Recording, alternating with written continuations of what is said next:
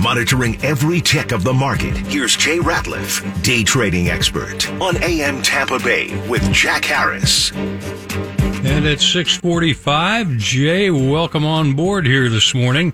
Because good morning. You better than anybody can tell us um, with the back-to-back GDP quarters, the numbers here.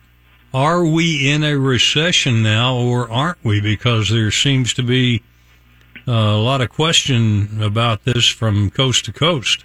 Well, we we knew there was going to be some, uh, how shall we say, a redefinition of the definition uh, once we hit that, because no way in the world were we going to have a situation where uh, Washington D.C. was going to allow us to just take the two GDP numbers and say, "Hey, here we go, we're in a recession." But uh, the, the loosely defined definition of a recession is the fact that if you have back-to-back negative quarters, which we had, uh, technically it's an indication that the economy is in a recessionary period. The, the exact definition that gets lost quite a bit is it's actually determined by a board of eight economics at the National Bureau of Economic Research.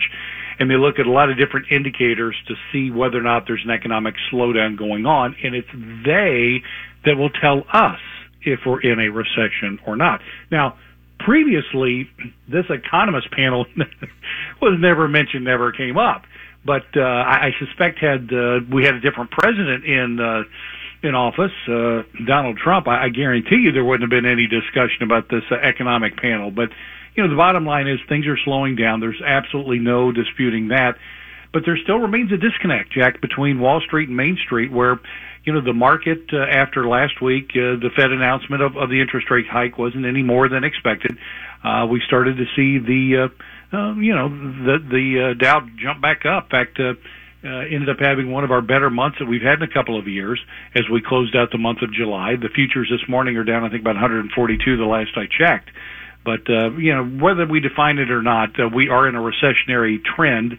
Question is, uh, how long is it going to continue, and how big of a pain in the butt is inflation going to be? Yeah, I was going to say it's the inflation that's really nailing the uh, average uh, person because they're not getting raises at work or anything like that to keep up with it. All of a sudden, their cost of living is accelerating. That's a great point because it's like everyone getting a 10 to 15 percent pay cut and then being told, you know, there's nothing to worry about. Well, there is stuff to worry about.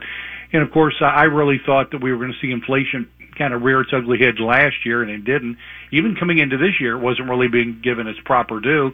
And Jack, I'd have to say, even now, there, there's a there's a lot of segments of the economic world that are kind of downplaying it, saying we're going to be okay and it's not really uh, enough to worry about. And we still have people that are referencing back to the last recessionary period we had that only lasted two months when it was uh, at the beginning of the pandemic. But look, that was uh, that was something that we hardly ever see. It was an event-driven issue.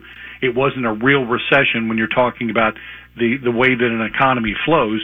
So uh, the one before that lasted for 18 months, and it uh, you know was back 2008 and 9. So when we're looking at uh, the recessionary period now and its inflation's role, it's going to be something I think that's going to actually get worse before it gets better, and that's certainly something I want to be wrong about.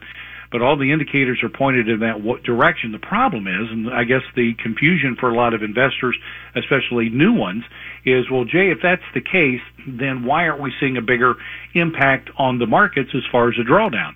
In fact, if anything, it appears that the markets have bottomed. That's a term that people love to use, and they're on the they're on the return right now, which is an obvious, clear indication that it's time to take all my cash off the sidelines and jump in the stock market. Well, obviously it is not, and I still uh, recommend a great deal of caution here because all the things that brought us to this point are still there, and some of them are getting worse, which would suggest that the market did not, in fact, bottom, uh, as many people are trying to point.